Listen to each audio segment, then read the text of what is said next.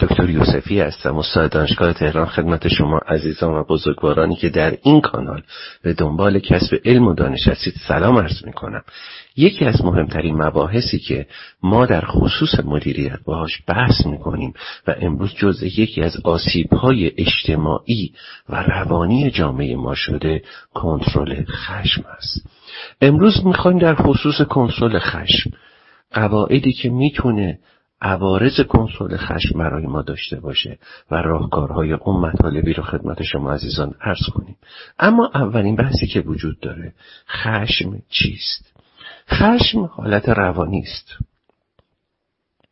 حالت روانی که انسان موقعی که چیزی قواعدی رفتاری عواملی باب میلش و باب روانش نباشه نسبت به اون واکنش تند نشون میده. با واژه روانشناس سوئیسی میگه واکنش های ما چند حالته در خشم. یک در درون خودمون میریزیم. اکثر افرادی که دوچار این حالت میشن در تعریف خشم تو خودشون میریزن. گوشگیر میشن. انزوا طلب میشن. خودخوری می‌کنند. گریه می‌کنند حالت خشم مانند گریه کردن خودخوری کردن گوشه نشستن همون حالتی است که بواژه به عنوان یکی از رفتارهای خشم می‌دونه. برخی دیگه معتقد هستن که روابط خشم ما شروع به بیان می‌کنه. عدهای هستن که بلا فاصله شروع به رفتار بیانی می‌کنند. با واژه معتقده اینا حرف زیاد می‌زنن. توهین می‌کنن فهاشی می‌کنن شروع می‌کنن توجیه کردن داد و بیداد می‌کنن. شاید یک ساعت تمام صحبت می‌کنن. مغز در این حالت شروع می‌کنه فعالیت. عده دیگه حرکات بدنی انجام میدن زد خورد انجام میدن چیزی رو میشکنند. لوازم رو به هم میریزن مشت و لگت می‌زنند این هم یکی از حالات خشمه. اما مهمترین حالت خشم اون هست که حالت خشم در درون انسان باعث میشه انسان درون ریز بشه با همه چی بد بشه. نسبت به همه چی منفی فکر بکنه همه چیز رو بدبین بکنه. برای همینم هست که روانشناسان معتقدن انسانهایی که حالت خشم درشون ایجاد میشه این حالت پدر و مؤسس چیزی است به نام نگرش منفی. آدم به همه چیز بدبین میشه. همه چیز رو نسبت به همه چی بدبین و گوشگیر میشه. نگرش منفی به همه چیز این حالت تقابل پیدا می‌کنه. اما بعد از اینکه ما فهمیدیم تعریف خشم عبارت از واکنشی که ما در خصوص بسیاری از عوامل داریم. بد نیست که در مقابل این تعریف از برخی از بزرگان صاحبان کسب و کار صاحبان صنعت بخواهیم که چگونه می‌تونن در مقابل خشم واکنش نشون بدن. باز تکرار می‌کنم عزیزان و بزرگواران من هنوز تازه وارد کنترل خشم نشدیم. عوارضش رو نگفتم خدمت شما. راهکارهاشم هنوز بیان نکردم. ابتدا می‌خوایم در تعریفش ببینیم خیلی از بزرگان و صاحبان کسب و کار و علم چگونه در مقابل این تعریف واکنششون میدن. یکی از اونها که فوق العاده مهم هست پروفسور سمیعیه رئیس انجمن جراحان مغز و اعصاب ایران. ایشون موقعی که ایران میان هر سال یک جهر یک یا دو بار ایران تشریف میارن برای شرکت در سمپوزیوم های علمی برای شرکت در سمینارها و دیدن اقوام. فرد فوقالعاده است. در دفعه گذشته یک مصاحبه ای رو مجله اینترنتی پدیده با ایشون داشت. یه مجله کاملا تخصصیه. در حد حدود 17 دقیقه مصاحبه طول کشید. یکی از سوالات این بود که آقای پروفسور تا حالا شده شما تو زندگی خشمگین و عصبانی بشید؟ و اگر خشمگین و عصبانی شدید چیکار کردید؟ با توجه به اینکه شما رئیس انجمن جراحان مغز اعصاب دنیا هستید و فرد بسیار فریخته هستید. پاسخ پروفسور سمی خیلی جالب بود. زمانی که این سوال پرسید گفت بله من تو زندگیم شده عصبانی شدم خشمگین شدم و خیلی از مواقع شده که این عصبانیت و خشمگینی تکرارم شده مثلا در مورد موضوع چندین بار خشمگین شدم. اما کاری که کردم این بود دیدم این موضوع چقدر می‌تونه تو زندگی من اثر بگذاره؟ موقعی که من عصبانی کرد یا این موضوع عصبانی کرد قبل از اینکه واکنشی نشون بدم ساکت یه گوشه نشستم. اول به اون موضوع نگاه کردم. مثلا باعث عصبانیت من دوستم بود.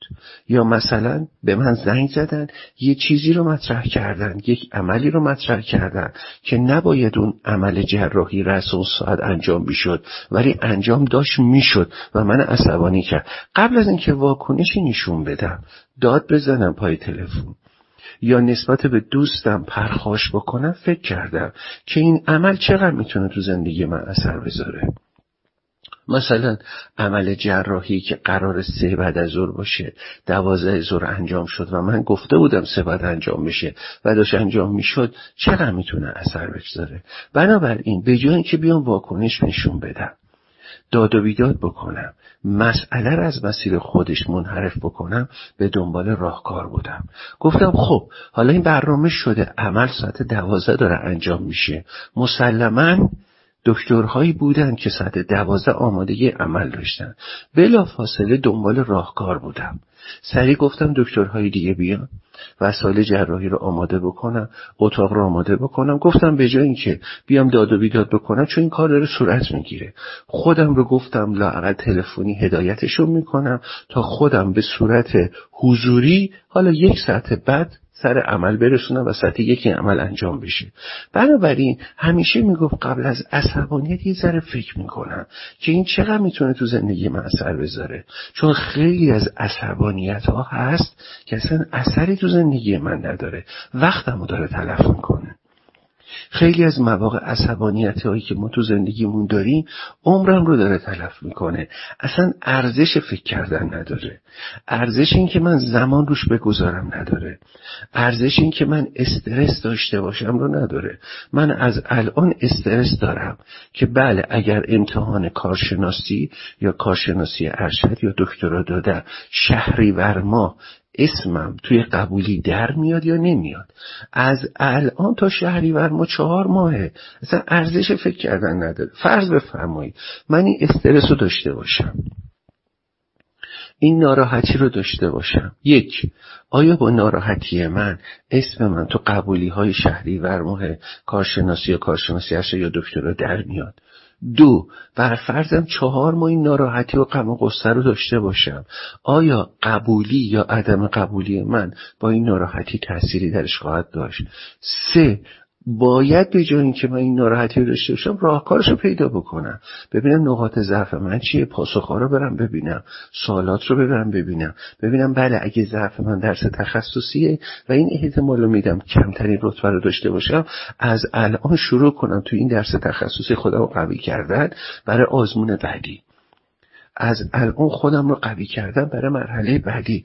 پس بنابراین پروفسور سمی در مصاحبه با مجله اینترنتی پدیده میگم خیلی از مواقع ما خشمگین که میشیم مثلا ارزش خشمگین شدن نداره. چون داره وقتمون رو می‌گیره. چون داره زمانمون رو می‌گیره. چون داره موقعیتمون رو می‌گیره. پس بنابراین ارزش این که ما بخوایم با اون عمرمون رو تلف کنیم نداره. به دنبال راهکار باید باشیم. اینجاست که انسانهای موفق این شیوه رو در تعریف خشم دارن. مدل دوم. آقای بیل گیتس کتاب خاطراتش رو نوشته. در کتاب خاطراتش می‌گفت من همیشه به فرزندانم توصیه می‌کنم که در واقع خودشون دنبال کسب و کار باشن. ثروتی من براشون نمی‌گذارم که فکر بکنه این ثروت باشه. می‌گفت روزی دیدم یکی از فرزندان من که خیلی هم دوستش دارم پسرش رو بسیار دوست داره گفت اومد خونه گفت پدر گفت بله. گفت من رفتم جایی یه دونه کامپیوتر گرفتم حدود 900 دلار. من حدود 150 دلار بیشتر نداشتم. فروشنده به من گفت تو 150 دلار داری. گفتم بله. این خاطرات بیلگیسه برگشت گفتش که اسم چیه؟ گفتم من پسر آقای بیلگیستم اینم کارت دانش آموزی. کارت دانش آموزی منو گرفت گفت چون تو پسر آقای بیلگیسی من 150 دلارت رو می‌گیرم. به علاوه کارت دانش آموزی. برو به پدرت بگو 750 دلار دیگر بیاره. چون آقای بیلگیس هستی مشکلی نیست پدرت بزرگترین پول داره می‌گفت آقای بیلگیس موقع که من این حرف رو شنیدم فوق العاده عصبانی شدم. اونقدر خشمگین شدم که می‌خواستم واقعا سر پسرم رو بکنم. نه به خاطر اینکه 750 دلار باید بدم. میگو اصلا برای من پولی نیست. به خاطر اینکه پسر من تو کسب و کارش اقتصادی فکر نکرده. از موقعیت من سوء استفاده کرده و در جایی که خودش می‌تونه بره کار کنه کسب و کار را بندازه. بخشی از پول رو من بدم. بخشیش هم با کسب و کار خودش بره کامپیوتر بخره. خیلی راحت رفته تو مغازه گفته من پسر آقای بیلگیس پولدار دنیا هستم میلیاردر دنیا هستم. یه کامپیوتر بده مغازه داره بنده خدا هم اعتماد کرده کامپیوتر بهش داده. می‌گفت خیلی عصب. اما به جای اینکه عصبانی بشم. پسره رو کتک بزنم. شیشه بشکنم.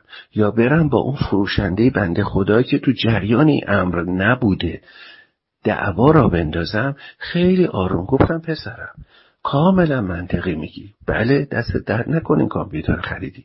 من این کامپیوتر رو میرم 750 دلارش رو به اون فروشنده میدم. کارت دانش آموزیت رو می‌گیرم از اون فروشنده تشکر می‌کنم. اما این آخرین باری بود که شما یه همچین خریدی کردی.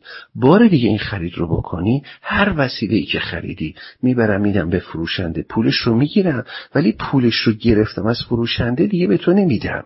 جریمه این که بدون هماهنگی با من و سوء استفاده از اسم من خریدی اون رو ضبط می‌کنم پیش خودم. یعنی اون پولی که تو به فروشنده دادی رو برای خودم برمیدارم. اما چون این دفعه رو نمی‌دونستی. مطلع نبودی. یا نمی‌دونستی که من گفتم برو کار بکن بخشی پول خودت در بیار. بخشی رو من میدم. این دفعه رو استثناء من برای این کامپیوتر رو می‌گیرم. ولی بار دیگه استثناء وجود نداره و باید خودت تو کسب و کارت بری موفق بشی. بیلگیس میگه من اونجا که خشمگین شدم. عصبانی شدم. به جای اینکه شیشه بشکنم به جای اینکه کتک کاری بکنم به جای اینکه داد و بیداد بکنم به جای اینکه اشکی در بیارم فکر کردم گفتم در مقابل این یه راهکار منطقی وجود داره و اون راهکار منطقی آموزش عمل کرده صحیحه. بیل در کنار پروفسور سمی میگه در کنار فکر کردن باید آموزش صحیح به طرف بدیم. این آموزش صحیح سبب میشه بار دوم عمل خطا تکرار نشه. و من هم در مقابل این عصبانیت واکنش بد نشون ندم. پس در واقع تو تعریف خشم هر کدوم از بزرگان برای خودشون یک روش و متد داشتن. حالا در مباحث دیگه ما می‌خوایم اثرات خشم رو رو انسان بررسی بکنیم و دوم راهکارهای کنترل خشم رو خدمت شما عرض کنم. دکتر یوسفی هستم دکترهای مدیریت استراتژیک فایل صوتی من در دو سال گذشته در تمام شبکه های مجازی بیش از چهار میلیون شنونده داشته و در 865 گروه و کانال تلگرامی داره پخش میشه. بسیاری از انسانها در ایران، افغانستان، تاجیکستان، اروپا، آمریکا، آسیا اقیانوسی این فایل ها رو میشنون. خواب منطقی گوگل در آسیا اقیانوسی رزومه من رو به 42 زبان بین المللی ترجمه کرده. جهت صدق گفتار در گوگل عنوان دکتر علیرضا یوسفی رو تایپ نموده و رزومه رو دریافت کنید. از سال 1368 تا کنون در 1175 سازمان رفتم و بیش از 28 هزار مدیر آموزش دادم بیش از 90 هزار دانشجوی کارشناسی ارشد دکترا تو دانشگاه کشور مورد تعلیم تربیت قرار دادم بسیاری از سخنان من در توییتر و فیسبوک که خودم می نویسم منتشر شده. اگر مایل بودید آنجا پیگیری بفرمایید. شماره تماس من 0912 215 3441 ایمیل منم علیرضا دات یوسفی در کام هست. موفق باشید. بسم الله الرحمن الرحیم. با یاد و نام خداوند عزیز و رحمان و رحیم. دکتر یوسفی هستم استاد دانشگاه تهران. خدمت شما عزیزان و بزرگوارانی که در این کانال به دنبال کسب علم و دانش هستید. سلام عرض می‌کنم. در مباحث گذشته در خدمت شما برای کنسول خشم اصول و تعاریفی را عرض کردم. امروز در ادامه به عوارض خشم در کسب و کار و زندگی می‌پردازیم و امید دارم بتونیم در این جهت راهکارهایی رو هم ارائه بکنیم. روانشناسان بزرگی در زمینه خشم شروع به اظهار نظر کردند. با واژه معتقد خشم موقعی که بر انسان آرز میشه حافظه انسان را از بین می‌بره. نه تنها در اون زمان بلکه برای مدت زمان زیادی انسان دیگه نمی‌تونه فکر بکنه و چیزی رو به یاد نمیاره. اون که اون لحظه چه کرده چی گفته با چه کسانی درگیر شده؟ خشمش رو چگونه ارضا کرده؟ هیچ چیزی به یاد نمیاره. یکی از عوارض خشم اونه که انسان قدرت فکر کردن قدرت تحلیل کردن قدرت باور داشتن همه را از دست میده. برای مدت زمان زیادی فکر کردن از بین میره. برای همینم هستش که در کنترل خشم با واژه راهکار میده. دوستان عزیز بزرگواران عنایت کنید. برای هر کدوم از این مراحل یه راهکار خاص خودش وجود داره. اونم این هست در زمانی که خشمگین هستیم بهتر هستش قبل از اینکه اقدام بکنیم شنونده خوبی باشیم. طرف مقابل داره داد بیداد می‌کنه حرفی می‌زنه. طرف مقابل داره جسارتی می‌کنه توهینی می‌کنه. هیچ مشکلی نداره شنونده باش. عیبی نداره. بگو جامعه بذار به ما بگن کمبینی. جامعه به ما بگن ساده. جامعه به ما بگن چقدر تو حرف میشنوی از دیگران صدا در نمیاد. با واژه معتقد موقعی که داری میشنوی داری تحلیل می‌کنی. داری فکر می‌کنی. به جای اینکه واکنش این باشه که با چوب و چماق و توهین به طرف مقابل حمله بکنی فکر می‌کنی. در این فکر کردن و شنیدن راهکار به نظرت می‌رسه. یکی از راهکارها این هست که بله حق با شماست.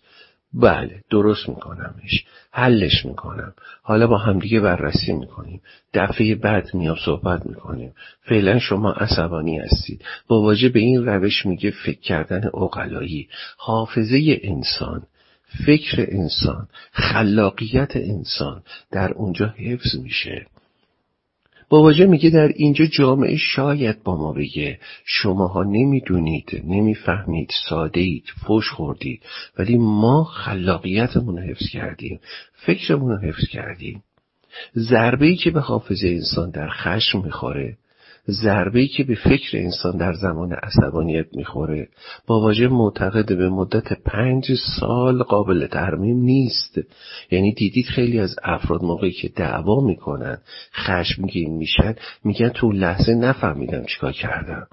تو اون لحظه نمی‌دونم چه اتفاقی افتاد.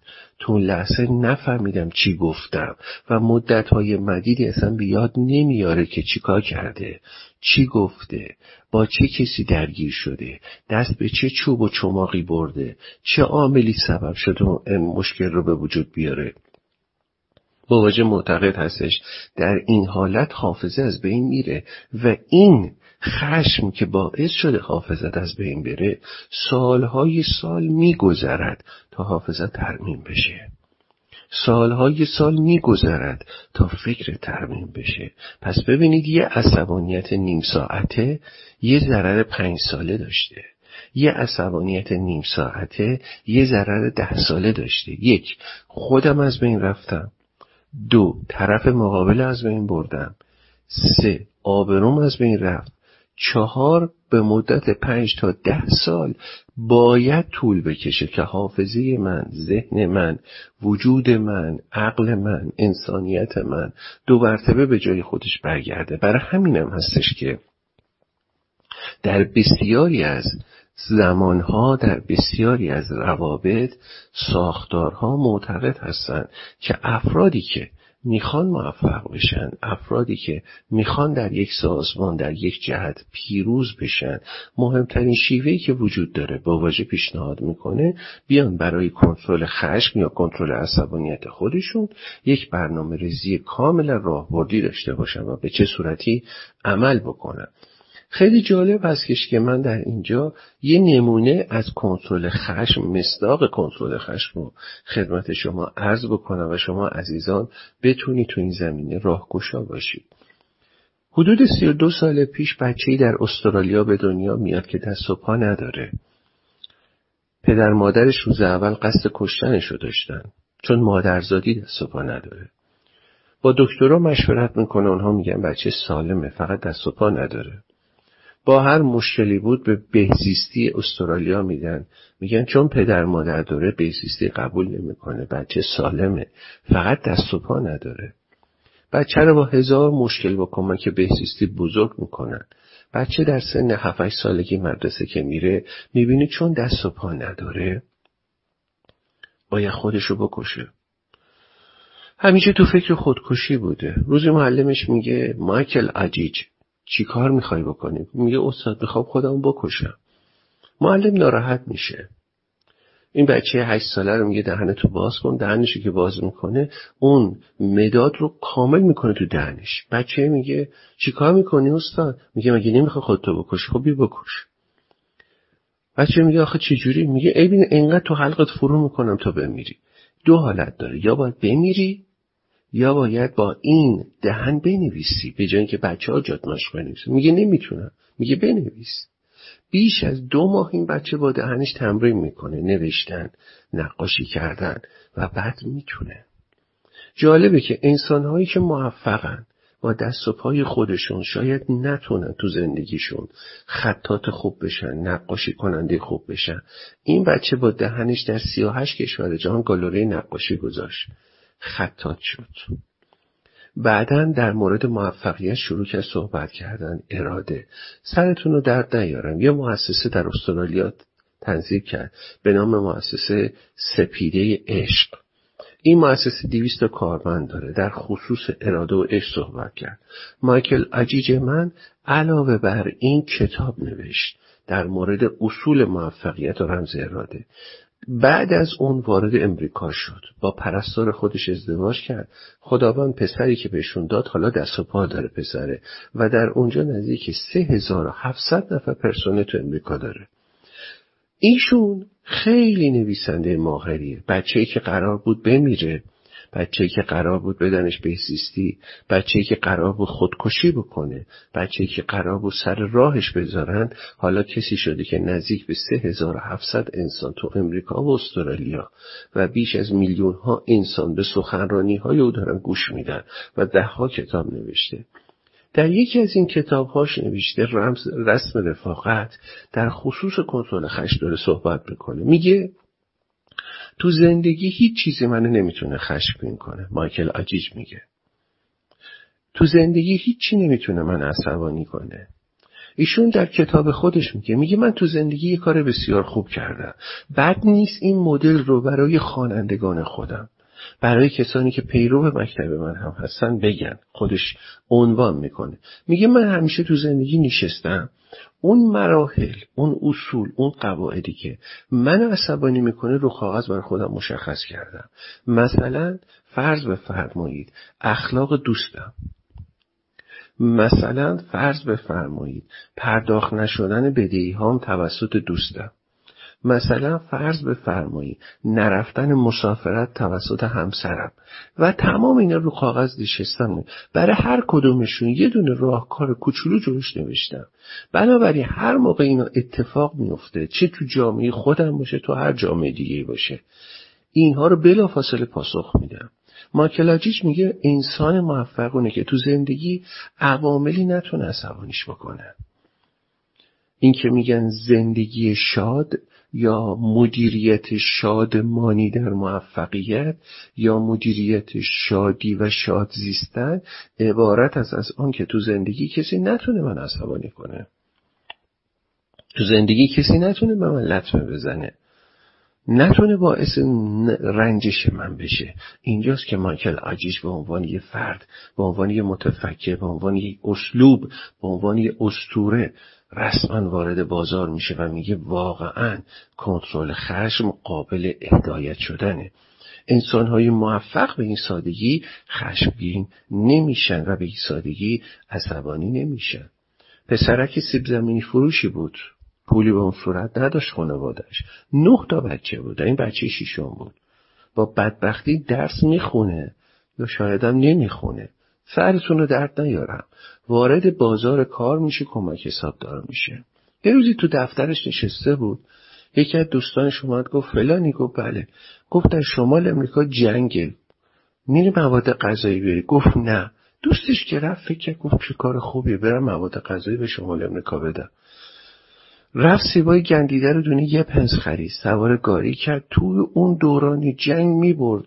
سیبا رو در امریکا شمال آمریکا. دونه یه دلار میفروخت. مردم گرسنه شمال امریکا 500 دلار سود گیرش اومد. بار دیگه اومد برنج بود. بار دیگه روغن بود. بار دیگه گندم بود. وسط جنگ. نزدیک به ده هزار دلار در طول یه سال این تونست ثروت جمع کنه. اومد این ده هزار دلارش رو گذاشت تو بانک. ده هزار دلار دیگه وام گرفت. شد بیس هزار دلار. با بیس هزار دلار بین دو تا شهر مختلف اولین خط راهنش رو افتتاح کرد. اون زمان این انسانی که چندان سوادی هم نداشت دیپلمش هم نگرفته بود شهردار اومد گفتش که این انسان بزرگ بین دو تا شهر راه آهن درست کرده. بهتر معرفیش کنم. آقای راکفلر راکفلر پسر یه سیب زمینی فروش فقیر کمک حسابدار و گاریچی جنگ امریکا دنیایی از ثروت رو ایجاد می‌کنه. راکفلر در سال 1937 فوت میشه و نوش هم حدود دو هفته فیش فوت میشه. در سن 101 سالگی نوش در امریکا فوت می‌کنه. راکفلر در سن 97 سالگی در سن 97 سالگی در 1937 دنیا میره. یه بحث بسیار خوبی داره. موقعی که داشت دنیا می‌رفت میگو پسرم من سه چیز رو پرهیز کردم. وصیت راکفلر بود به پسرش در سن 97 سالگی. یک هیچ وقت تو زندگی سعی نکردم در رقابت اقتصادی کم بیارم. همیشه هر جا به من ضربه زدن از جای دیگه وارد شدم. دو در جایگاهی که بودم هیچ وقت نگفتم بسه توسعه رو تو کار اقتصادیم داشتم. تو نفت پیشرفت کردم تو بانکداری تو راه آهن تو هر چیزی بگیم من ثروت دارم. سه هیچ وقت نگذاشتم انسانهای کتوله من عصبانی کنند. چون موقعی که من عصبانی می‌کردم از پیشرفت دور میافتادم. راستم میگه راکفلر موقعی که انسانهای کتوله رو عصبانی بکنن آدم عصبانی بکنن عمر تو باید بذاری. وقت تو باید بذاری زندگی تو باید بذاری ذهن تو باید بذاری حافظت تو باید بذاری که جواب اونا رو بدی. بعد جالبه جواب اونا رو میگی مدت ها طول می‌کشه حرف باباشه که حافظت برگرده عمرت برگرده ذهنت برگرده قدرتت برگرده. یعنی اومدی عصبانی برای کسانی شدی که اون لحظه جواب دادی ولی پنج سال باید تاوان اون جواب دادنت رو بدی. بنابراین راکفلر میگو میگو هیچ وقت نذاشتم. انسانهای کتوله انسانهای کمبین انسانهای کم عقل انسانهایی که ارزش حرف زدن ندارن من عصبانی بکنن. بنابراین اون فرصت عصبانیت رو به توسعه رشد اقتصادی پرداختم پس امروز یه اثر از کنترل خشم و خدمتون ارز کردم از بین بردن حافظه بود. یه راهکار هم برای کنترل خشم خدمت شما عزیزان ارز کردم. امید دارم در مباحث بعدی در خدمتتون به ادامه این بحث بپردازم. دکتر یوسفی هستم دکترای مدیریت استراتژیک. فایل های صوتی من در دو سال گذشته در شبکه های مجازی بیش از چهار میلیون شنونده در ایران، افغانستان، تاجیکستان، آمریکا، اروپا و آسیا و اقیانوسیه داشته. هاب منطقه گوگل در آسیا و اقیانوسیه رزومه من رو به 42 زبان بین المللی ترجمه کرده. جهت صدق گفتار رزومه من رو با عنوان دکتر علی رضا یوسفی از گوگل دریافت کنید. از سال 1368 تا کنون در بیش از 1175 سازمان رفتم و بیش از 28 هزار مدیر آموزش دادم بیش از 90 هزار دانشجوی کارشناسی ارشد دکترات و دانشگاه سراسر کشور مورد تعلیم و تربیت قرار دادم در توییتر و فیسبوک هم خیلی خوشحال خواهم شد که دوستان بنده رو تعقیب کنن سخنان و مباحثی در اونجا مطرح شده که بسیار مفید برای شما هست. شماره تماس من 0912 215 3741 ایمیل منم علی رزا یوسفی کام هست. امید دارم همیشه موفق باشید. دوستدار شما هست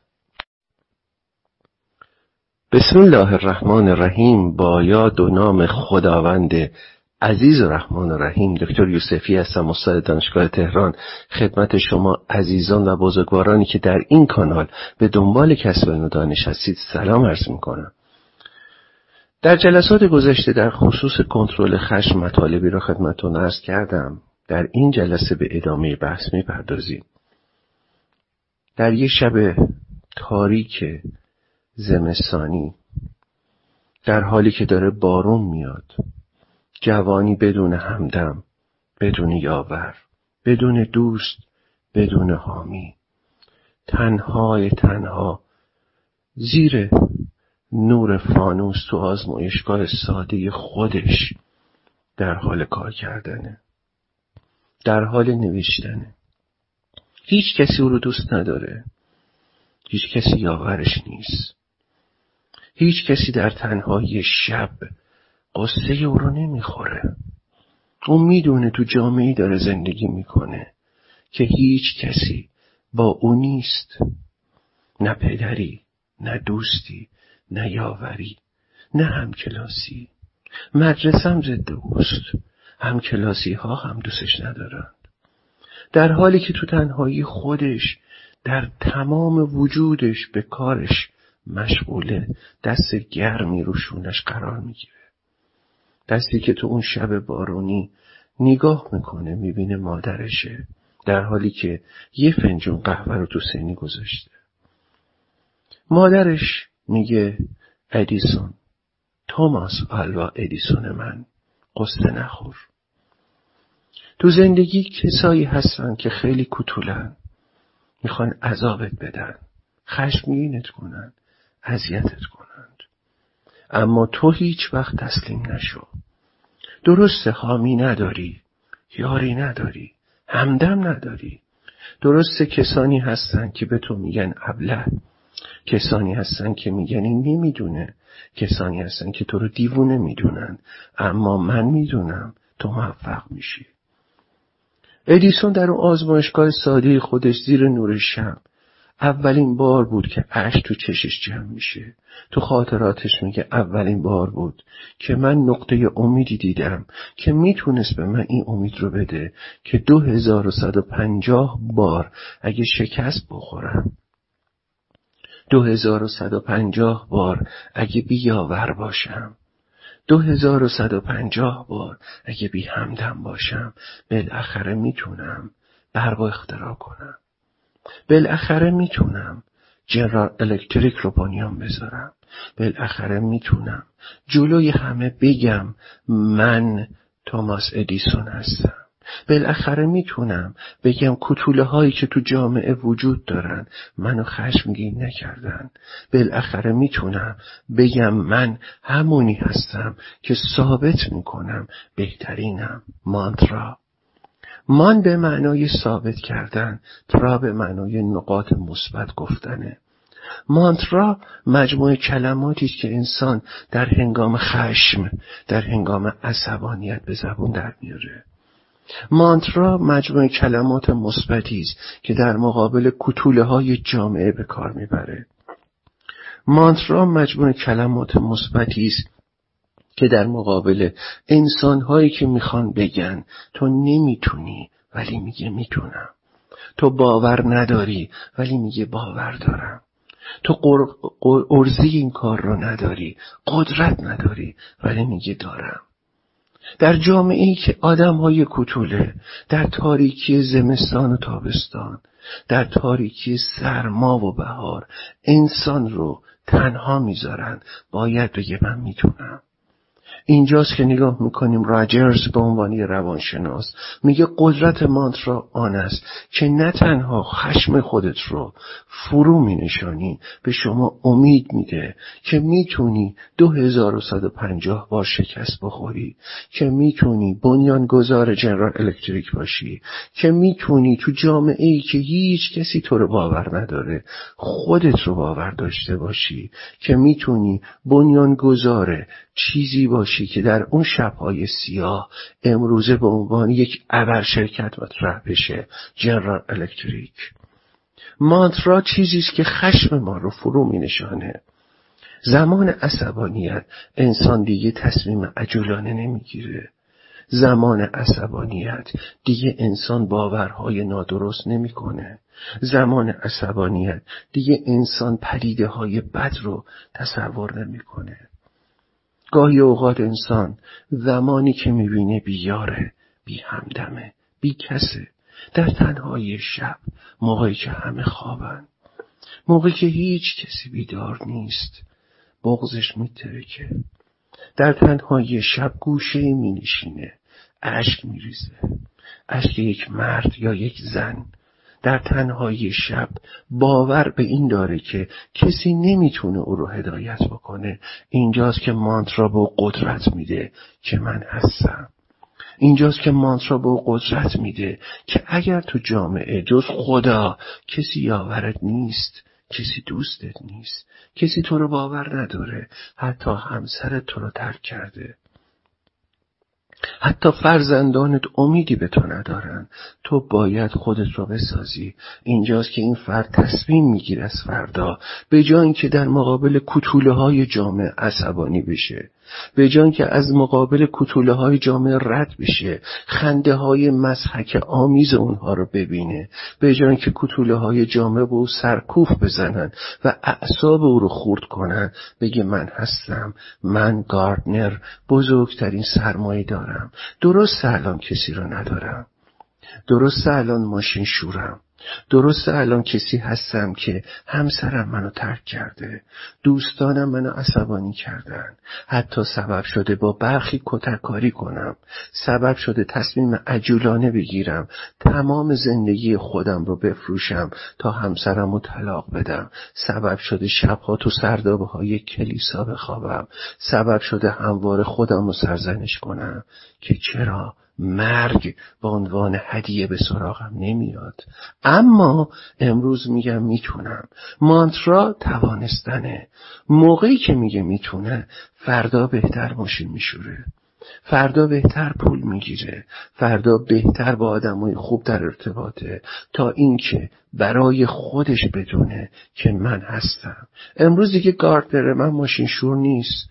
امروز دیگه لبخند داره. هر کسی نمی‌تونه او رو عصبانی کنه. هر کسی نمی‌تونه به او سرکوف بزنه. هر کسی نمی‌تونه او رو ناامید بکنه. قدرت مانترا به اونه که امروزه گاردنر من بزرگترین سرمایه داره. گاردنر در کتاب خاطراتش میگه عصبانیت عبارت از از آنکه قدرت داشته باشی هر تصمیمی رو نگیری. خشم عبارت از از آنکه قدرت داشته باشه هر تصمیمی رو اجرا نکنی. خیلی از مواقع تصمیماتی که ما می‌گیریم پشیمانی به بار میاره پس باید در زمانی که کسانی که می‌خوان عصبانیت کنن در زمانی که جامعه ای که ترکت کرده در زمانی که همه بهت سرکوف می‌زنن در زمانی که همه باهات دشمنن فقط یه چیز رو بگی. اگه این تصمیمی که بگیرم فردا دیگه گاردنر نمیشم. اگه این تصمیمی رو بگیرم فردا نمی‌تونم از کوچکترین کارم به بزرگترین سرمایه دار بورس در نیویورک و وال استریت تبدیل بشم. اگه این تصمیم رو بگیرم فردا خیلی ها دشمن من خواهند شد. پس بهتر امروز قدرت باور به داشته باشم که من بهترینم. مانترا بهتر بودنه. مانترا عالی بودنه. مانترا ثبات قدرت داشتنه. اینجاست که نگاه می‌کنیم. انسانهای پیروز انسانهای موفق انسانهای برتر انسانهای شایسته. به این سادگی هیچ وقت عصبانی نخواهند شد. هیچ وقت ناراحت نمیشن. پروفسور پارسا انسانی که فرشته است انسانی که بزرگواره انسانی که عالمه. انسانی که متعهده انسانی که انسان به تمام معناست بنیانگذار منطق فازی و دستگاه های هوشمند در ایرانه. پروفسور پارسا یک انسان به تمام معناست. این مرد بزرگ از دنیا رفته.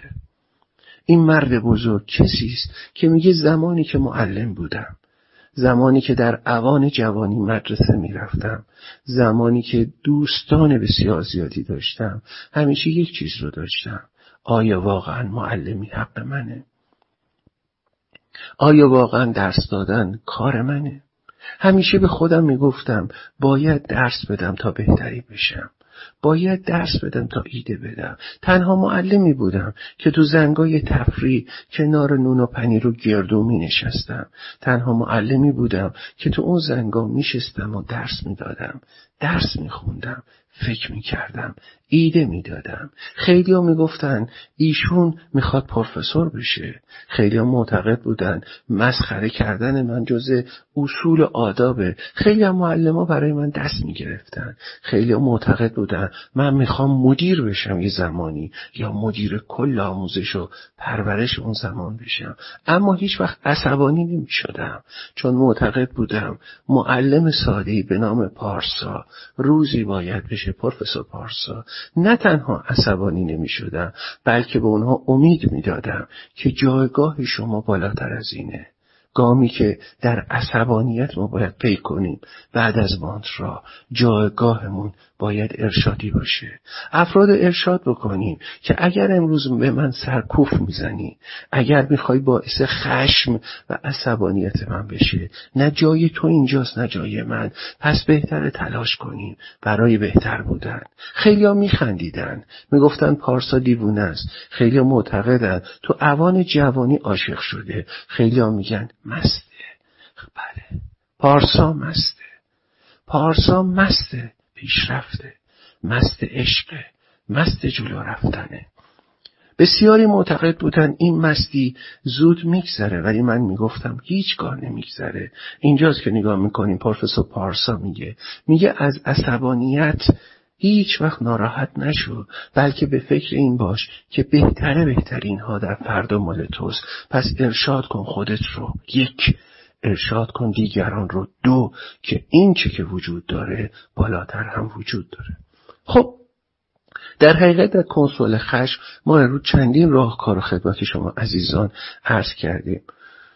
امید دارم در جلسات آیندهم بتونیم راهکارهای بهتری را خدمتتون بیان بکنیم. دکتر یوسفی هستم دکترای مدیریت استراتژیک فایلای صوتی من در دو سال گذشته در بیش از 865 کانال و گروه تلگرامی نزدیک به 4 میلیون شنونده در ایران، افغانستان، تاجیکستان، اروپا، آمریکا، آسیا اقیانوسیه داشته.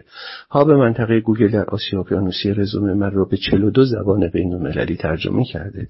جهت صدق گفتار در گوگل عنوان دکتر علیرضا یوسفی رو تایپ نموده و رزومه رو دریافت کنید. بیش از 90 هزار دانشجوی کارشناسی ارشد دکترا تو دانشگاه سراسر کشور تربیت کردم از سال 1368 تا کنون در 1175 سازمان رفتم و 28 هزار مدیر و کارشناس را آموزش دادم بسیاری از صحبت های من در شبکه های توییتر و فیسبوک هم هست که دوستان می‌تونن پیگیری بکنن.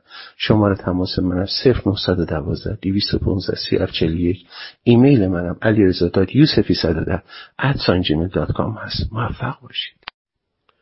بسم الله الرحمن الرحیم. با یاد و نام خداوند عزیز و رحمان رحیم. دکتر یوسفی هستم استاد دانشگاه تهران. خدمت شما عزیزان و بزرگوارانی که در این کانال به دنبال کسب علم دانش هستید. سلام عرض می‌کنم.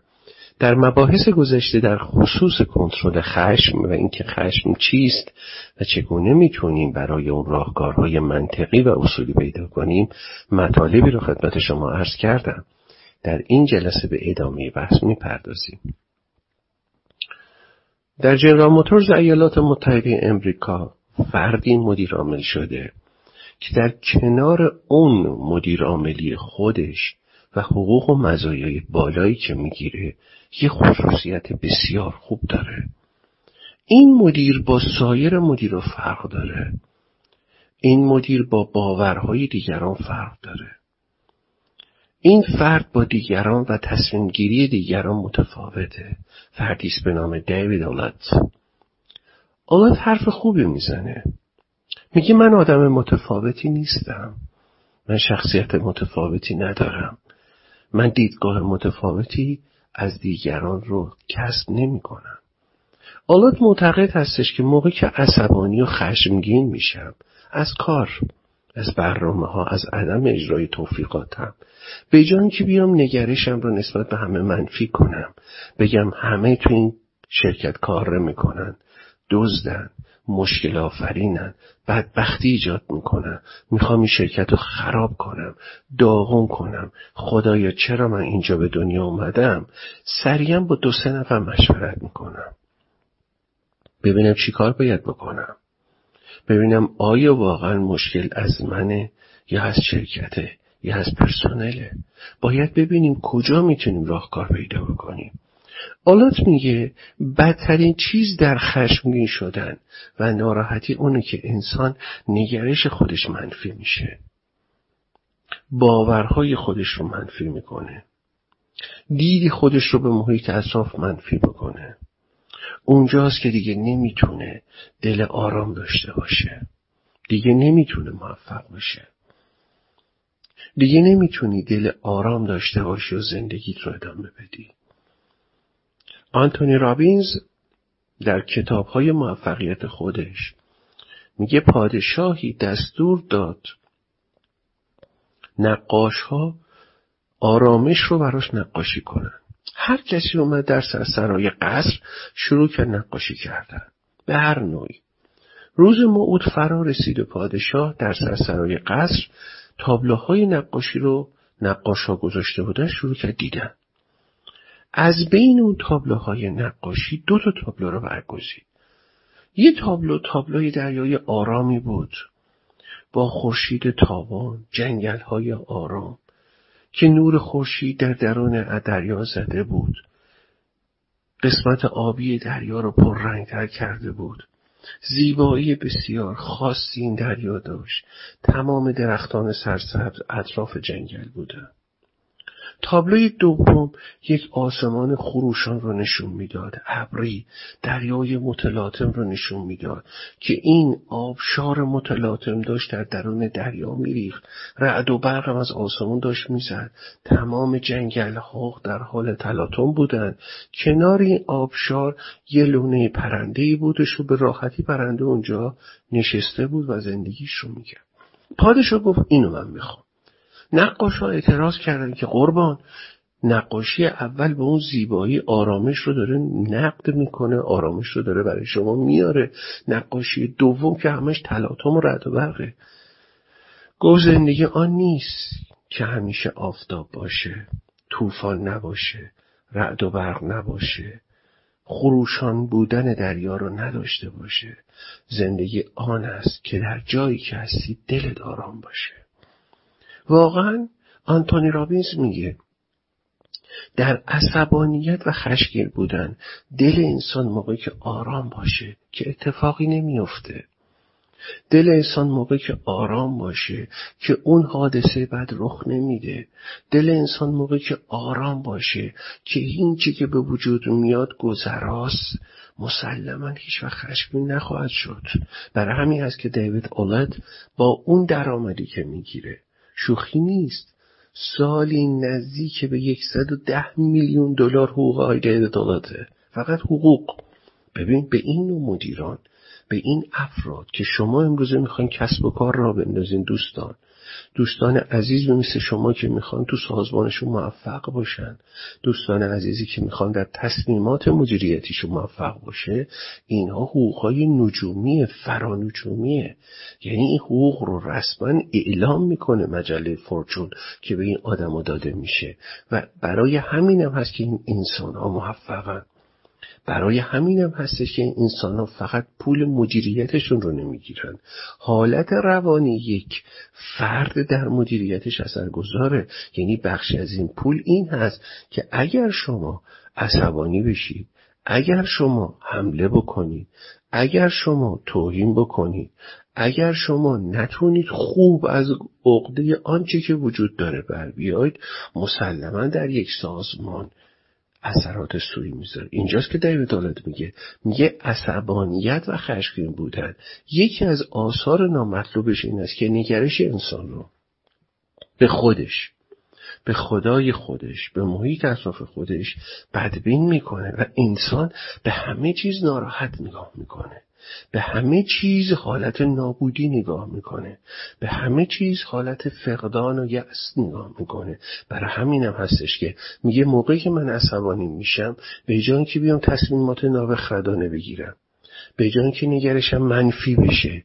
به جای که به همه چیز حمله بکنم و هر باوری رو نابود بکنم با دیر دو تا از دوستانم مشورت می‌کنم. با دو تا کسانی که هستن مشورت می‌کنم که بتون همدم من باشن من راهنمایی بکنن و نسبت به اون موضوع و مسئله جبهگیری بدی نداشته باشم. راهکار دوم اثری که در مورد کنترل خش وجود داره. یه روانشناسی هستش به نام اسکینر این روانشناس میگه خشم باعث انزوا میشه. موقعی که آدم خشگیر میشه دوست نداره با کسی حرف بزنه. موقعی که عصبانی میشه ارتباطش با همه قطع میشه. موقعی که عصبانی میشه دوست نداره قیافه کسی رو ببینه. موقعی که عصبانی میشه میره تو اتاق در رو میبنده. موقعی که عصبانی میشه با همه بدبین میشه. انزوا میشه. اسکینر میگه انزوا طلبی از یه جهت خوبه از یه جهت بده. چرا؟ چون بعضی از آدما تو انزوا رشد می‌کنن. نمونهش واقعیتش مادام کوریه مادام کوری کسی هستش که تو انزوا و تنهایی خودش تونست رشد پیدا کرد. این یه استثنای دوستان عزیز من. این یک واقعیت استثنایی بله برخی از انسان ها واقعا توی انزوای خودشون رشد پیدا می‌کنند. میان جلو. برادران مرحوم همدانیان که همشون از بنیانگذاران کسب و کارهای زیادی در ایرانند. انسانهای خیر انسانهای بزرگوار انسانهای دارای دین انسانهای دارای دیانت انسانهای دارای ثروت انسانهای دارای قدرت و عزت و شهرت زیاد اهل معاشرت نبودند. اما رشد پیدا کردند. ولی اسکینر حرف خوبی می‌زنه. میگه قاعده عام اونه که انزوا طلبی باعث بیماری روحی روانی میشه. آدمایی که دوست ندارن با دیگران دو حرف بزنن. آدمایی که دوست ندارن دیگران رو ببینن. آدمایی که دوست ندارن با دیگران ارتباط داشته باشن. آدمایی که دوست ندارن دیگران رو به عنوان دوست خطاب بکنن دچار یه نوع بیماری انزوا طلبی میشن. ریشه این انزوا طلبی رو بدبینی خشم و عصبانیت نسبت به خودش محیط خودش موقعیت خودش و رفتارهاش می‌دونه. اسکینر پیشنهاد جالبی می‌کنه. میگه به جای اینکه از دیگران عصبانی باشیم از خودمون از محیط خودمون از رفتارهای خودمون از زندگی خودمون عصبانی باشیم بشینیم اون عواملی که باعث عصبانیت ما میشه بنویسیم. از بین اون عوامل عاملی که بدتر هست رو انتخاب بکنیم براش راهکار بدیم. مثلا بگیم بله تو این جامعه محیط اجتماعی زیاد من عصبانی می‌کنه. تو اداره میرم به من استرس میدن. تو دانشگاه میرم به من بیانگیزگی میدن. تو خانواده میرم با محلیشون باعث میشن اعصابم خورد میشه. در ارتباط با دوستانم حرفایی می‌زنن که به نوعی ناراحتی می‌کنه. ریشه اونها رو پیدا بکنه. تو اداره چرا استرس میدن؟ مثلا تو اداره به من استرس میدن طبق توری اسکینر که تو چرا کارت رو سریع انجام نمیدی؟ مثلا نامه اداری رو باید دیروز سریع می نوشتی چرا امروز افتاده؟ خب این نامه رو بیا سرعت عمل بده. پس معلوم شد استرس من که باعث عصبانیت من میشه. باعث انزوا طلبی من میشه سرعت عمل تو نامه توی دانشگاه چرا بیانگیزگی میگن آره فلان فرد دکترا قبول شده. رتبهش هم شده دوی کشوری شاید دوم کشوری در دکترا شده. خوش و حالش. ببین آدم بیانگیزه میشه. چرا؟ چون منم دارم درس می‌خونم. منم دارم کار می‌کنم. ولی فلانی دکترا قبول شده. رتبه دو. پس بیانگیزگی من عدم تلاشه بیانگیزگی من عدم ارتباطه. بیانگیزگی من عدم فعال خب فعالیت رو دو سه برابر بکن. ببین هر کدوم اینها رو اسکینر معتقده. آدم بشینه عواملی که عصبانیش می‌کنه لیست می‌کنه. موقعی که لیست می‌کنه اینه خیلی از این عوامل خودش راهکارشه. خودش می‌تونه عاملی باشه که نیاد از جامعه دوری بکنه. چون از جامعه دوری کردن مسئله نبوغ نیست. خیلی از افراد معتقدن. من از جامعه دوری بکنم. کنار بشینم با کسی صحبت نکنم امنیت دارم استرس به وارد نمیشه بیانگیزگی رفت میشه. نه این معنیشی نیست؟ خیلی از مواقع دوری کردن از جامعه خودش باعث بیانگیزگی بیشتر میشه. دیگه آدم میل به دوستی با کسی نداره میل حرف زدن نداره میل ارتباط نداره. دیگه هر وقت میاد خونه خسته است دلش می‌خواد سریعتر بخوابه. هر موقع نگاه بکنی از همه چی بیزاره. هیچ چیزی شادش نمی‌کنه. نه دوست خوب نه لباس خوب نه جشن خوب حتی نه پول خوب. اینجاست که نگاه می‌کنی آدم همش تو دل مرده است. احساس می‌کنه از درون باید گریه بکنه. عیدا بهش خوش نمیگذره. غیر عیدها هم براش عزاداریه. تعطیلات رو حوصلش سر میره. غیر اون هم هیچی اقناش نمی‌کنه. دهها کانال فیلم و شو و تلویزیون و تئاتر در مقابلش وجود داره. میل نداره هیچ کدوم رو ببینه. همه رو رد می‌کنه. دوست داره تو تنهایی خودش باشه. گهگداری میره میخوابه ولی خوابش نمی‌بره. خیلی باید این دنده و اون دنده بشه که بخوابه. اثراتی است که اسکینر معتقد هست. انسان موقعی که انزوا طلبی که از آثار خشم هست داشته باشه نابودش می‌کنه. پس انسان بیاد لیست بکنه. شرایطی رو که عواملی رو که باعث خشمش میشه رو مشخص کنه دکتر یوسفی هستم دکترای مدیریت استراتژیک فایل صوتی من در دو سال گذشته در 865 گروه و کانال تلگرامی بیش از چهار میلیون شنونده در ایران، افغانستان، تاجیکستان، اروپا، آمریکا، آسیا، اقیانوسیه داشته. از سال 1368 تا کنون در بیش از 1175 سازمان رفتم و 28 هزار مدیر آموزش دادم.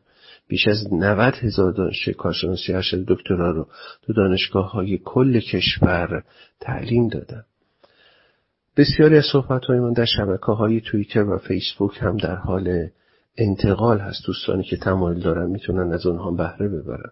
همواره دوست و مشاور عزیزان بودن. شماره تماس من 0912 215 3741 ایمیل من علی رزا یوسفی 110 at هست. موفق باشید. بسم الله الرحمن الرحیم. با یاد و نام خداوند عزیز و رحمان و رحیم دکتر یوسفی هستم استاد دانشگاه تهران. خدمت شما عزیزان و بزرگوارانی که در این کانال به دنبال کسب علم و دانش هستید سلام عرض می‌کنم. در جلسات گذشته در خصوص بحث کنترل خشم مطالبی رو خدمت شما عزیزان عرض کردم. در این جلسه به ادامه بحث می‌پردازیم.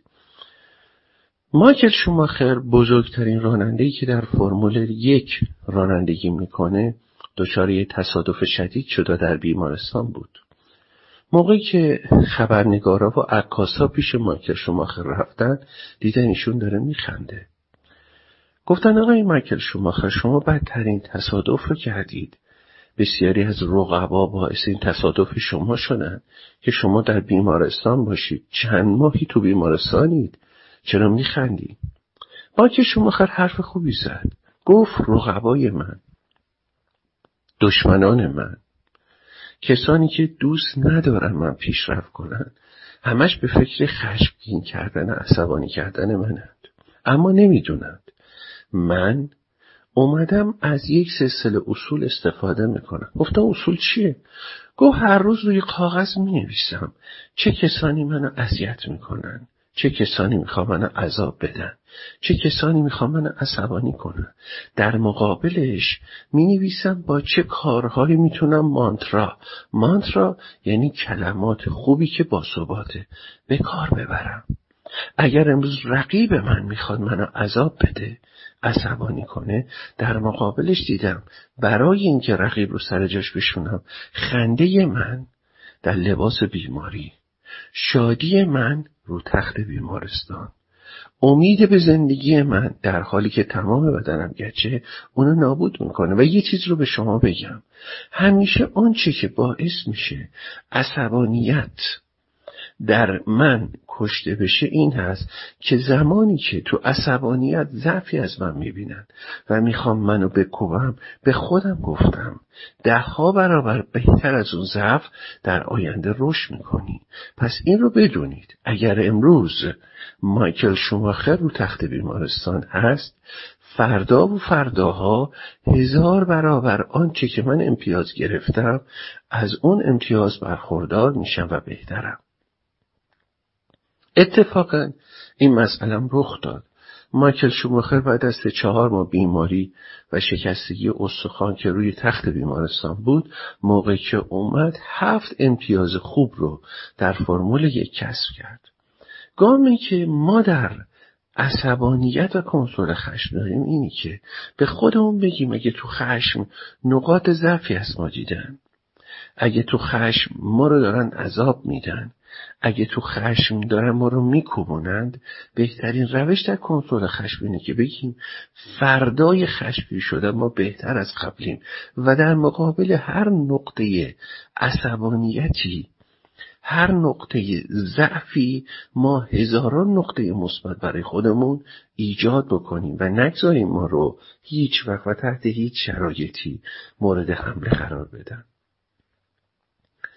یه آقایی هستش به نام آقای آمبانی.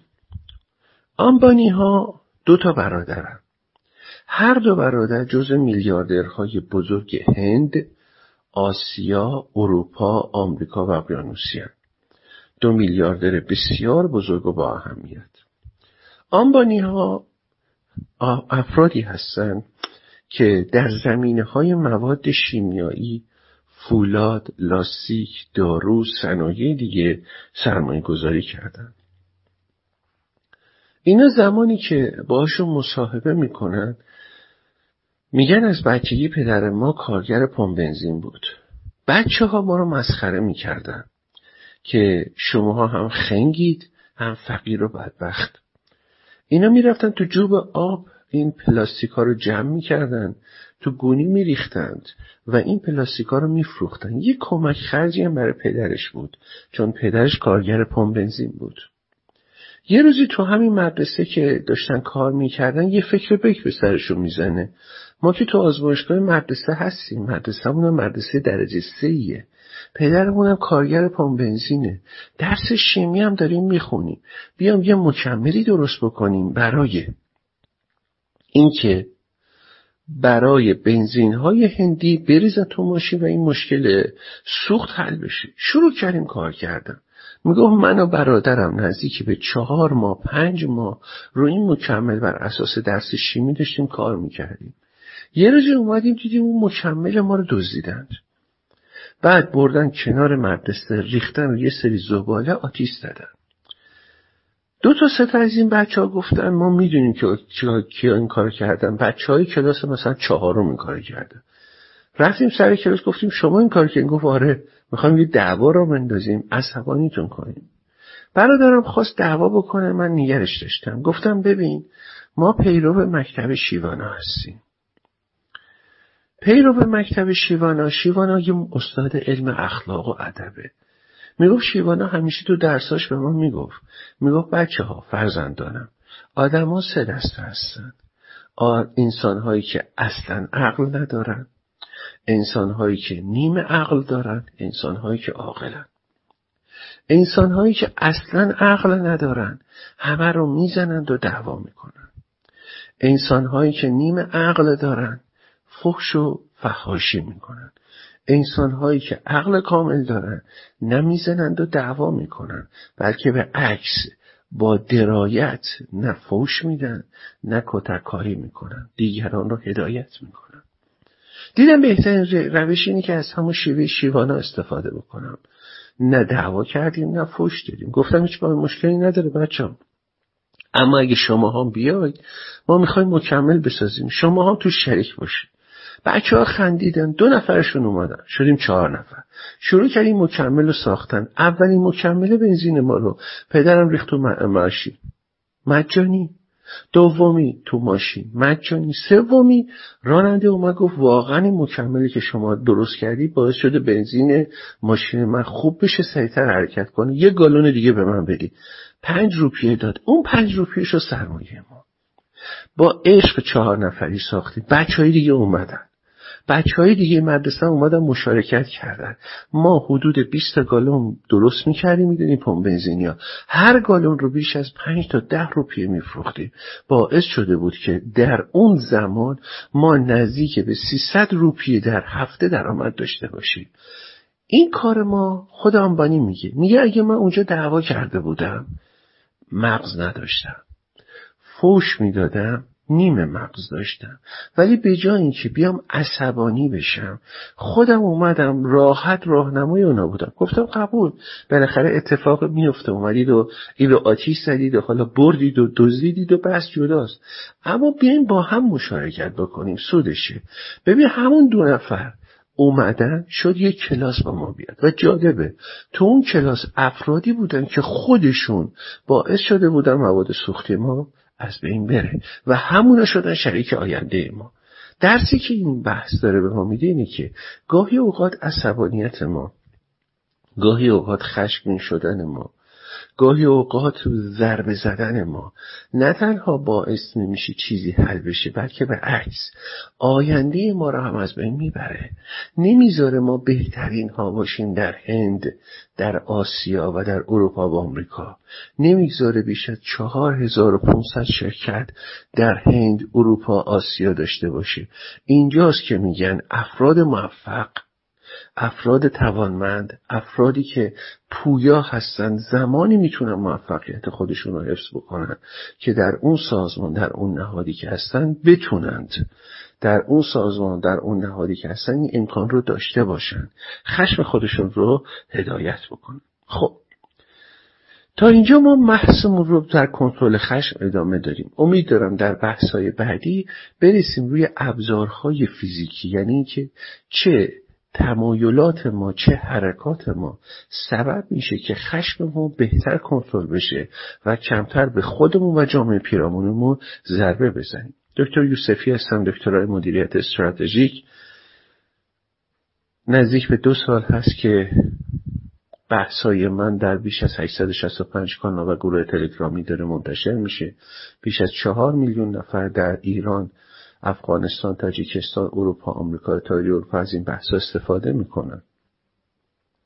از سال 1368 تا کنون در 1175 سازمان رفتم و بیش از 28 هزار مدیر آموزش دادم نزدیک به 90 هزار دانشجوی کارشناسی ارشد دکتر تو دانشگاه سراسر کشور مورد تعلیم تربیت قرار دادم بسیاری بحث های من تو شبکه های مجازی توییتر و فیسبوک در حال انتشار میمونه. همواره دوست و مشاور عزیزان بودم. شماره تماس منم 0912 215 3041 ایمیل منم علی رزا داد یوسفی 110 کام هست. موفق باشید. بسم الله الرحمن الرحیم. با یاد و نام خداوند عزیز و رحمان و رحیم دکتر یوسفی هستم استاد دانشگاه تهران. خدمت شما عزیزان و بزرگوارانی که در این کانال به دنبال کسب علم و دانش هستید. سلام عرض می‌کنم. در مباحث گذشته در خصوص کنترل خشم مطالبی رو خدمت شما عزیزان و بزرگواران عرض کردم. در این جلسه به ادامه بحث می‌پردازیم. یکی از گرون قیمتترین مدیران در کل دنیا آقای تیم کوک مدیر اپل هست. ماهانه حدود 7 میلیون دلار حقوقشه. تیم کوک در بچگی زیاد وضعیت خوب خانوادگی نداشت. بزرگم که میشه یک کمک حسابدار بود. بر اساس لیاقت خودش میره جلو. حدود دو ماه پیش ایشون در یک سخنرانی در جمع پرسنل اپل که مجله ساینس اون رو منتشر کرده داشت صحبت می‌کرد. یه بخش آقای تیم کوک که داره صحبت می‌کنه خیلی جالب هست. ایشون اشاره می‌کنه به اینکه من تو زندگی اگه خشمگین یا عصبانی میشم سعی می‌کنم بگم اون چی که باعث عصبانیت من شده خیلی کوچیکه. ولی من قوی تر از اونم که در مقابل چیزهای کوچک عصبانی بشم. به نقاط مثبت خودم فکر می‌کنم. اینکه من مرد بزرگیم. اینکه من تیم کوک هستم. اینکه من دارای قدرتم. و اینکه من گرون قیمت ترین مدیر کره زمینم. تیم کوک در حرف خودش میگه میگه انسان موقعی که چیزای کوچیک می‌خواد عصبانیش بکنه. حالا فردی بیاد روی اعصابش یا کنترل عصبیش رو به هم بریزه یا سبب ناراحتی و دلهورش بشه فکر بکنه که واقعا اون موضوع ارزش عصبانیت داره. واقعا آیا اون موضوع ارزش این رو داره که من به خاطرش ناراحت بشم؟ آیا اون موضوع ارزش این رو داره که به خاطرش بیام و درگیر بشم؟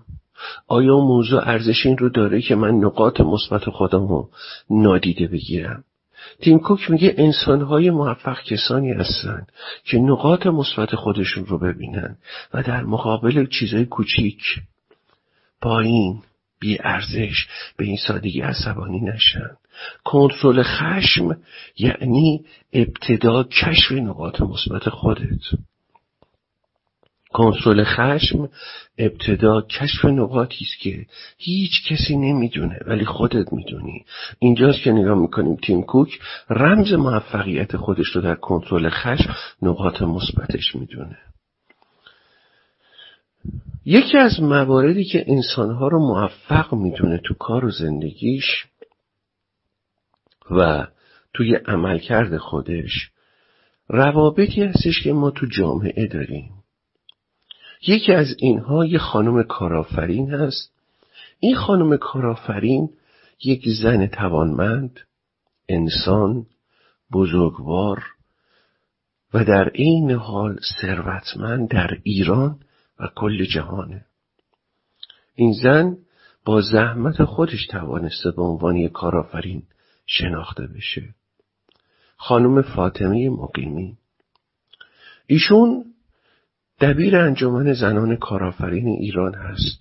بزرگترین شرکت حمل و نقل ایران رو داره. خانم فاطمه مقیمی به حق می‌تونیم بگیم یه کارآفرین ارزشمنده. خانم فاطمه مقیمی یک بحثی رو در مورد کارآفرینی مطرح می‌کنه. و میگه هر وقت انسان کارآفرین فرد کارآفرین کسی که تو کسب و کار و زندگیش می‌خواد رشد پیدا کنه پدیده ای رو می‌بینه شاخصی رو می‌بینه که باعث میشه اعتماد به نفسش رو به هم بریسه عصبانیش کنه خشبینش کنه عذابش بده اذیتش کنه. یعنی چیزی که باعث ناراحتی و قصهش میشه. چیزی که باعث عذابش میشه چیزی که باعث زجرش میشه بهتره از او دوری بکنه. خانم فاطمه مقیمی میگه از محیط های تنیسا همیشه تو زندگیتون دوری بکنید. دلیل نداره. من تو جایی باشم که همش تنشه. شما شاید بگید آقا تو محل کاری هستم که دعواز عیبی نداره. شما بیا صندلی توی گوشه دیگه بگذار.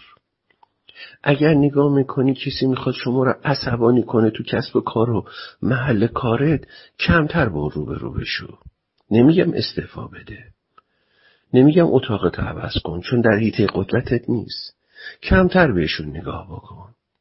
زیاد به اونها نرو نهار. صبحونت رو به اونها نخور. معاشرت زیاد به اونها نداشته باش. رمز موفقیت انسانهای بزرگ اینی که هیچ وقت وارد محیط های تنیسا نمیشن.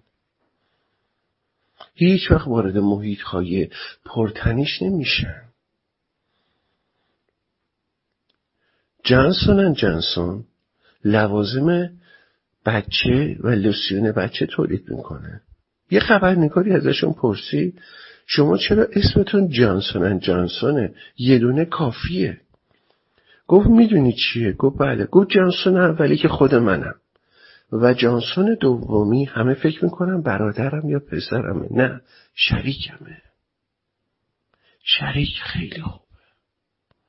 گفت جایی که به من ناامیدی می‌دادن جایی که من عصبانی می‌کردن جایی که به من یأس می‌دادن جایی که من خشمگین می‌کردم من از اون محیط دور می‌شدم. میومدم اتاق شریکم. شریکم به من عشق می‌داد. می‌گفت چته؟ می‌گفتم اونا هی 24 ساعت منو دارن عصبانی می‌کنن.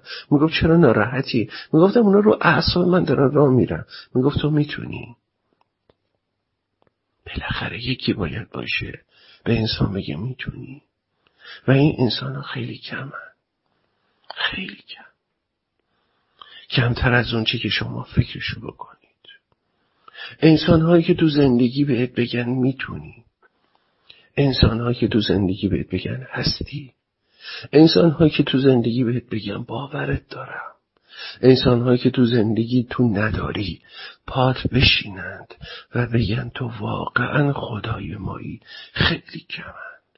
جانسون جانسون میگه من میر اومدم از اون محیط خشم بیرون از اون محیط استراب بیرون از اونا که دیگران تو سنف خودم منو مسخره می‌کردن بیرون میومدم و این دوستم می‌گفت تو می‌تونی. مواد شیمیایی میفروشیم. صابونایی بدون سوزش چشم تولید می‌کنیم. ما می‌تونیم موفق بشیم. بذار اونا هرچی می‌خوان بگن. اعصاب ما رو به هم بریزن. ولی من و تو می‌تونیم. عشقی که این می‌داد سبب شده بود. اصلا یادم بره. عصبانیت و خشم یعنی چی؟ گاهی اوقات انسان نیاز داره. از محیط نابسامان خشم فرار بکنه به محیطی رجوع بکنه که بهش عشق بدن. به محیطی رجوع بکنه که بهش امید بدن. و اونجاست که نگاه می‌کنی دیگه خشم رو فراموش می‌کنه. اصلا کنترل نداره. یکی از مواردی که ما می‌تونیم کنترل خشم داشته باشیم و واقعا با کنترل خشم رو در رو بشیم کاریش که پروفسور پارسا انجام میده. پروفسور پارسا یه انسان بزرگه یه انسان با شخصیته. بنیانگذار منطق فازی در ایرانه. بنیانگذار هوشمندسازی دستگاه در ایرانه. بنیانگذار انسانیت وفاداری بزرگواری شخصیت در دانشجویانش در ایرانه. ایشون یه مرد بزرگه. پرسا پارسا همیشه به دانشجوش می‌گفت دانشجوی عزیز من بچه های آینده انسان هایی که می‌خواید آینده رو بسازی یادتون باشه اگه کسی شما رو خشمگین کرد اگه کسی شما رو عصبانی کرد تو روش نیستید. با مش تو صورتش نزنید. ناراحتی و فخاشی بهش نکنید. فقط یه کار. صبر کنید. یه چند دقیقه یه چند ساعتی از عصبانیت بگذره. برید رو در رو باش صحبت کنید. بگید درد چیه؟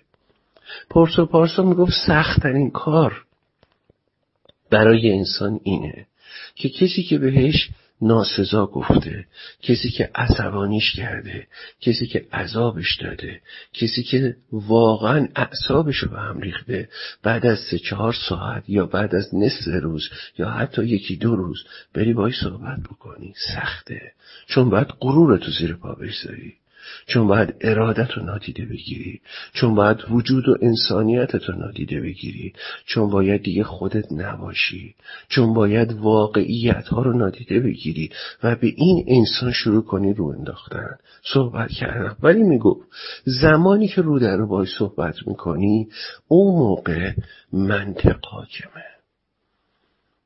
و زمانی که او با شما عصبانیت شروع به کار کرده اون موقع منیت حاکمه.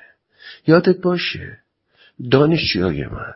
یادتون باشه؟ کسانی که آینده رو تو کلاس من به عنوان پروفسور پارسا دارید می‌سازید. این رو بدانید. تو عصبانیت فقط یه چیز حاکمه. کسی که عصبانیت می‌خواد بکنه می‌خواد بگه من هستم منیت حاکمه. اما بعد از چند روز شما میری با منطق حاکمه. اونجاست که توجیهش می‌کنی کارش اشتباس. و یه چیز دیگرم پروفسور پارسا توصیه می‌کنه. اگر تو عصبانیت کسی عصبانیتون کرد و بعد از چند روز رو در رو رفتی باهاش صحبت کنی و او مغلوب شد عفش کن ببخش. میگه خیلی انسان خورد میشه زمانی که تو عصبانیت کسیو که ناراحتت کرده دیگه نبخشی ببخشش. خیلی انسان بزرگوار حرف خوبی می‌زنه. میگه اگه کسی رو می‌خوای نصیحت بکنی نصیحت زیباترین رکن بعد از عصبانیته. تنها نصیحتش کن. انسان غرور داره. حتی یه بچه هم غرور داره.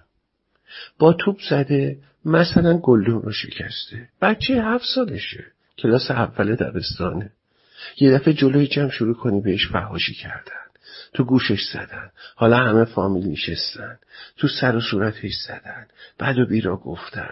نصیحتش کنی که تو ارزه نداری.